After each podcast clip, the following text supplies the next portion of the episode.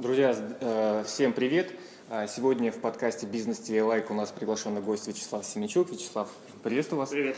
Я буквально несколько озвучу регалий Вячеслава. Если что-то я упущу, то можно будет дополнить. Вячеслав – сильный предприниматель, создатель более 30 стартапов, лучший молодой предприниматель 2014 года.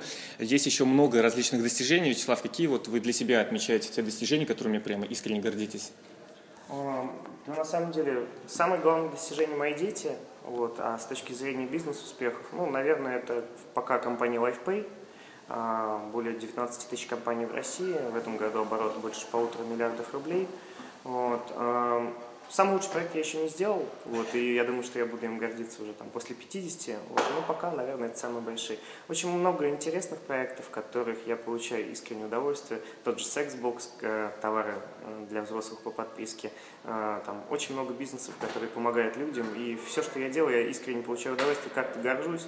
Ну, там, самым большим, наверное, на сегодня является LifePay. Здорово. Ну, кстати, хочу обратиться для наших слушателей, что Центр предпринимателей Like тоже является вашим клиентом, очень довольны обслуживанием обслуживанием. Мы принимаем оплату на наши мероприятия с помощью терминала и всячески рекомендуем нашим участникам. Вот, поэтому спасибо. хотел выразить большое спасибо. А, расскажите, пожалуйста, как вы пришли к этому предпринимательскому пути, к этому результату? Наверное, когда-то все начиналось с первой продажи. Вот можете вспомнить тот момент, когда вы продали первый товар или услугу и получили за это первые деньги? На самом деле первые деньги, первые продажи были не абсолютно не предпринимательские.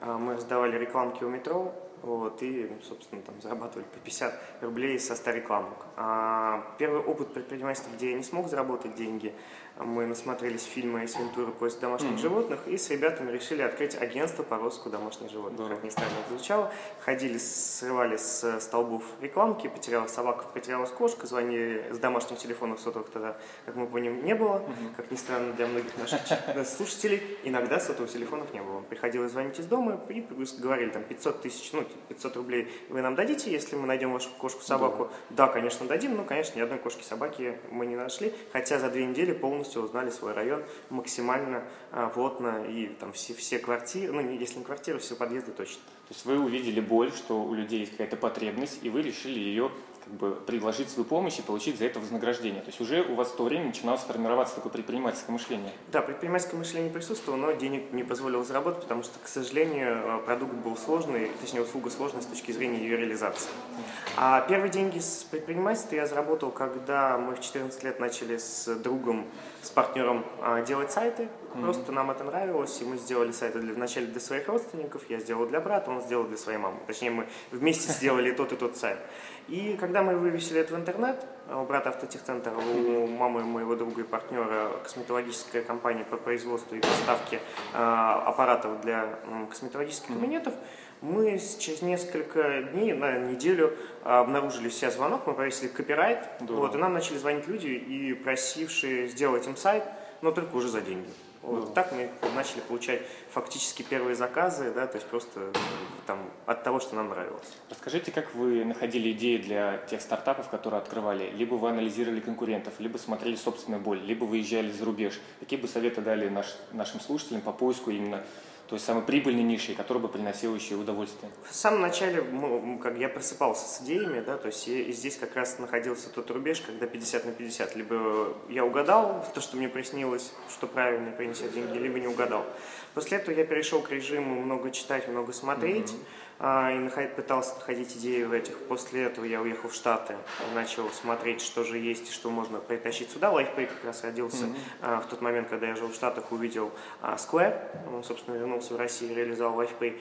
А сейчас я исхожу из посылки поиска боли, то есть mm-hmm. я анализирую все, что вокруг меня происходит, большой объем информации, в том числе инвестирую, потому что люди, которые находятся и ищут боль, ну, собственно, лучше меня это анализируют часто, и я готов таких таких людей инвестировать, если они там имеют нужную совокупность предпринимателей и могут решить а, более а, для тех потребителей, у которых они ее нашли. Здорово. То есть вы уже сейчас являетесь как бы инвестором, правильно я понимаю? Да, я проинвестировал 6 проектов уже. Здорово. А скажите, вот какой момент вы поняли, что уже из руководителя, может, компании перешли в позицию владельца бизнеса и инвестора? Когда вот, может быть, совет дадите нашим а, слушателям, когда нужно оставлять операционку на наемного руководителя, становиться владельцем, и когда из владельца уже нужно становиться инвестором? А, здесь нету четко когда, да, то есть скорее нужно понимать, об личной эффективности, да, то есть я понял, что в какой-то момент времени в тех бизнесах, в которых я участвую, я становлюсь менее эффективным. Мне становится mm-hmm. менее интересно или те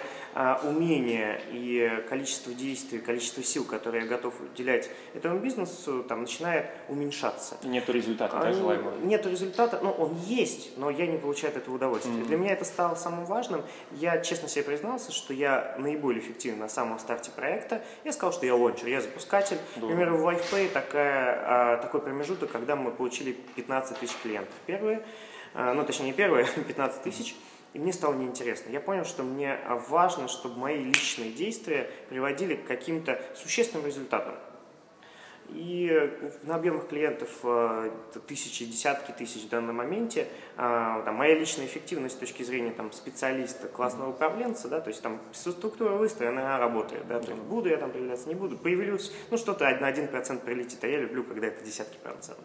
Самое важное, что когда вы понимаете, что вам это нужно, угу. это нужно чувствовать, но самое важное, вы должны заранее готовиться к этому. Угу. Потому что очень большая основная проблема не когда вы поставите, а с самого начала, когда вы этот бизнес строите, понимать, что вам этот период нужно делать. И сразу структуру вашей компании, подчинение, готовить для другого человека. готовить для другого человека.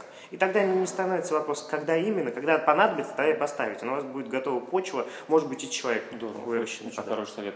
Не было желания создать своего рода инкубатор, чтобы проводить массовый отбор, как фри, да, стартаперов или там действующих предпринимателей, выбирать лучше, инвестировать и создавать не там сколько у вас, 5 или 6 проектов, да, создавать там 50 или может быть 100 проектов. Мы его сделали, он называется акселератор.ру, mm-hmm. это внутренняя ферма а, стартапов, мы как раз находим такие идеи, но в отличие от Free, который просто инвестирует и сажает в офис, mm-hmm. мы максимально создаем экосистему инфраструктуру. Mm-hmm. Потому что большинство этих проектов, которые мы финансируем, а, в бэк-офисе имеют одни и те же процессы. Mm-hmm. Колл-центр и так далее. Free подсказывает, как это делать. Мы же делаем это вместе с предпринимателем. Mm-hmm. Что очень важно и позволяет нам там, сейчас, наверное, масштабироваться. Мы пока пропускаем через акселератор собственные стартапы, но уже снаружи начинаем получать а, новых там, клиентов. Здорово. Если не секрет, какие условия у вас э, распределения взаимоотношений между Э, предпринимателям и между акселератором. Вполне возможно, кто-то из наших слушателей захочет войти в этот акселератор, предложить какую-то долю в проекте.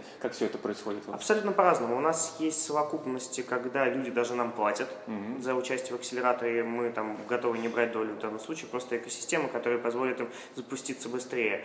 Мы готовы рассмотреть, ну, на самом деле, инвестиции там, от 5 до 50 процентов. Да, 50 не очень хорошие, но есть бизнесы, которые комплементарны нам, да, то есть и нам интереснее, да, то есть более плотно входить. И здесь как раз распределение не а, а, тех действий, которые мы совершаем, а скорее про, точнее, даже не про... Здесь а, речь не про распределение а, денег и долей, а скорее про распределение обязанностей. Да? То есть и в зависимости от того, а, какие деньги, что и зачем, формируются, какие вещи мы готовы делать бесплатно, платно. Все, все юридически, правильно понимаю? Все юридически. На самом деле есть какие-то понятийные вещи, да, то есть когда мы договариваемся, понимаем с предпринимателем, что эти вещи мы делаем, да, то есть понятно, что э, все описать невозможно, да, то есть и самое главное, часто эти бумаги ничего не дают, потому mm-hmm. что наши суды работают в России.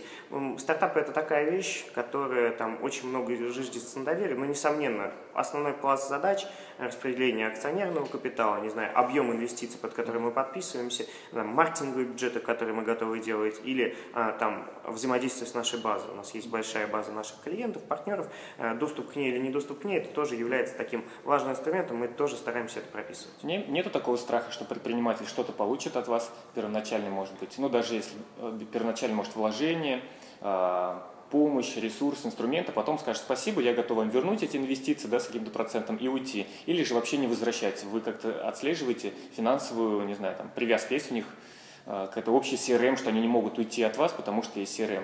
Ну, я слышал примеры людей, которые тоже начинали финансировать, и предприниматели говорили о том, что вот, к сожалению, денег не зарабатывают, не зарабатывают, но в то же время покупают себе дорогую одежду, дорогую машину. Ну, то есть просто как бы обманывали своего инвестора. Вот за счет чего, э, можно сказать, у вас формируется доверие? Просто на уровне вот негласных взаимоотношений или есть какие-то Мы инструменты? Мы контролируем э, общий CRM, у нас сейчас вводится, да, то mm-hmm. есть мы, во-первых, снижаем издержки и э, сразу их настраиваем, да, то есть это проще с точки зрения и бизнес-процессов, и контроля предпринимателя.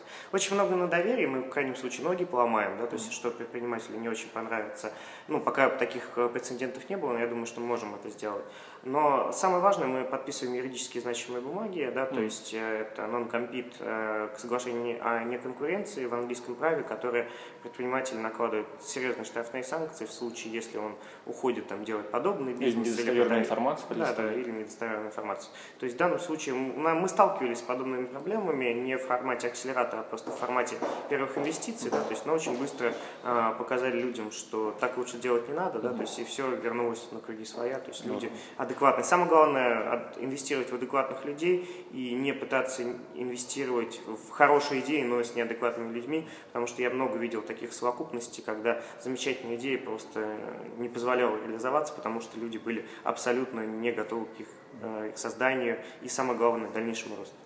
Расскажите про свою личную эффективность, как управляя, запуская столько стартапов, выступая на мероприятиях, проводя консультации, консалтинг, еще акселератор, э, вы э, выглядите таким спокойным, здоровым, выспавшимся, потому что многие люди не могут, не могут работать своей эффективностью. Что вы используете? Там работу, может, помощницы, может быть, какие-то на, на, находите управляющего под, под все эти процессы. Как у вас организован э, такой рабочий процесс? Как правило, это помощница, да, то есть сейчас единственное, вот в данный день помощницы нет, потому что я передал ее буквально полторы недели назад моему партнеру, mm-hmm. и сейчас опять нахожусь э, в поиске помощницы. Если кто-то хочет со мной поработать, приходите, хороший опыт, но э, отсутствие сна я вам гарантирую.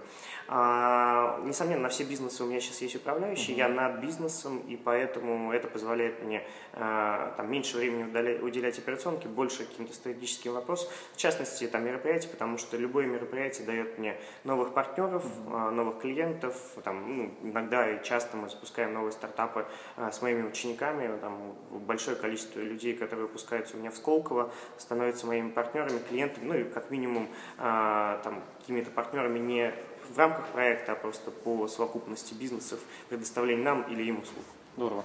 Ну, меня очень радует, что вы выступаете на многих мероприятиях, делитесь своим, своим опытом, но, наверное, при этом еще рассказываете про свои продукты, про свои компании. А, скажите, в каких сферах предпринимателю важно продвигать свой личный бренд для развития бизнеса, а в каких, возможно, не стоит? Или же, если есть бизнес, обязательно нужно делиться опытом, рассказывать, выступать? Я ран... Почему я начал рассказывать о продуктах? Раньше я никогда не рассказывал о своих продуктах mm-hmm. в рамках выступлений. Но в какой-то момент времени я понял, что люди ожидают, а зачем ты нам это рассказал, почему ты нам ничего не продаешь. И в этот момент времени я решил, что просто сделаю так, э, попытаюсь им что-то продать, просто чтобы снять вот этот вот э, рубеж mm-hmm. лишнего сомнения, где их где, где-то, наверное, хотят обмануть и вообще зачем это им рассказали. А где по моему мнению, предприниматель должен э, иметь э, публичность э, во всех профессиональных а, сферах. Uh-huh. Да, то есть есть, наверное, исключение. Если вы занимаетесь здесь обналичиванием денег, лучше, конечно, не прокачивать этот э, скилл. Хотя, опять-таки, в определенных кругах экспертность должна быть, но, наверное, это не публичное выступление, возможно, выступление на закрытых мероприятиях, и э, там тоже делится опытом. Uh-huh. Вы очень часто консультируете людей, я вот видел персональный сайт, наверное, провели много аудитов. Какие часто, часто возникающие проблемы, наверное, у людей, вот кто только запускает бизнес и получил там первые свои там, 30-50 тысяч рублей, вот находится на этапе старта.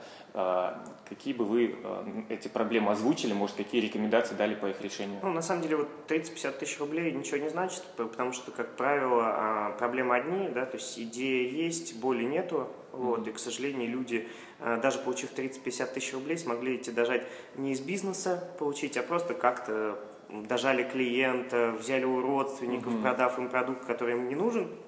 Это там, в 95% случаев с теми проектами, которые работаем, является проблемой. Дальше уже эффект масштабирования от таких маленьких цифр. Люди не умеют делать маркетинг, mm-hmm. не знают, как работать с каналами, ничего не умеют настраивать, и приходится там, им помогать, отправлять их на курсы, что-то делать с ними руками чтобы мало-мальски там, попытаться хотя бы превратить там, в 300 тысяч, там, в 3 миллиона и так далее. Это основные проблемы. Дальше возникают проблемы с командами и уже там, с финансированием и так далее. Вот. Но все начинается с этапа боли, о котором вы в самом начале сказали. Вот боль пытается найти в России, ну, не знаю, от силы 5% предпринимателей, основные фигачат просто от каких-то идей и ничего с этим не могут сделать. Здорово. Нас смотрят предприниматели, начинающие, действующие. Какие бы советы вы им порекомендовали, а, может быть, не только для развития в бизнесе, но и развития в других сферах жизни? А, давай по предпринимательству. А, я, так как я хирург, в отличие от всяких психологов от бизнеса, гинекологов от бизнеса, я режу. И моя социальная функция – убивать проекты. И давай так, там много предпринимателей, которые задумывались, предприниматели они или нет, и нужно ли туда идти. Скорее всего, вы не предприниматели, и ваша социальная функция доказать себе в ближайшие там, полгода, предприниматель ли вы или нет. Ответьте на вопросы. Готовы ли есть год доширак, угу. не получать зарплату, э, не спать в Новый год и не пить в Новый год, а работать. И то же самое каждую пятницу, субботу и воскресенье. Если на один из этих вопросов вы отвечаете «нет, я сейчас не готов», скорее всего, есть проблемы с тем, что вы хотите быть предпринимателем, потому что для каждого предпринимателя это свойственно, ну, искреннего предпринимателя, который этим занимается. 2% населения в мире готовы быть предпринимателями. Не факт, что вы туда попали. Пожалуйста, не совершите ошибки, и, возможно, вы просто не можете быть предпринимателем. Это главный совет. Задумайтесь об этом и ответьте, предприниматель ли я. Мне сейчас задают хобби, да, то есть mm-hmm. я считаю, что для каждого предпринимателя нужно отвлечение. Я раньше очень много бегал, занимался спортом, к сожалению, после травмы прекратилось. Я искренне считаю, что вам нужно хобби. К примеру, таким хобби на сегодня для меня стало это коллекционирование доменов. Ну, как хобби, оно приносит мне деньги при этом, но я это бизнесом не называю, да, то есть вот поэтому у меня там коллекция из полутора тысяч доменов, и каждому предпринимателю нужно, ну, я, если не что-то собирать, то точно mm-hmm. чем-то увлекаться, потому что отвлечение в бизнесе от основной деятельности очень важно. Потому что многие предприниматели, которые решили заниматься, пытаются иногда уйти от реальной жизни, mm-hmm. да, то есть полностью погрузиться в бизнес. Я таким тоже был пару лет, вот, и, к сожалению, это не дает эффективности, а дает только минус. Какие бы, вот, завершающий вопрос, какими качествами должен обладать человек, чтобы мог работать с вами в качестве предпринимателя в акселераторе, в качестве партнера, управляющего или, может быть, личного помощника? Я думал об этом пару лет, и буквально, не знаю, пару месяцев назад я понял одно свойство. Все остальное долго, там, красота, ум, высшее образование. Я очень люблю, кстати, красивых предпринимательниц, которые приходят ко мне в акселератор. Это я тоже э, свойственно для моей личности. Но самое важное свойство, которое должно быть, это так называемый финалинг. Этот человек должен уметь завершать то, что начал. 99% а людей, 99% предпринимателей берутся и не доделывают. Вот все мои партнеры, все люди, с которыми я работаю, должны иметь э, поголовно это свойство. Если этого свойства нет, к сожалению, этот человек не приживется.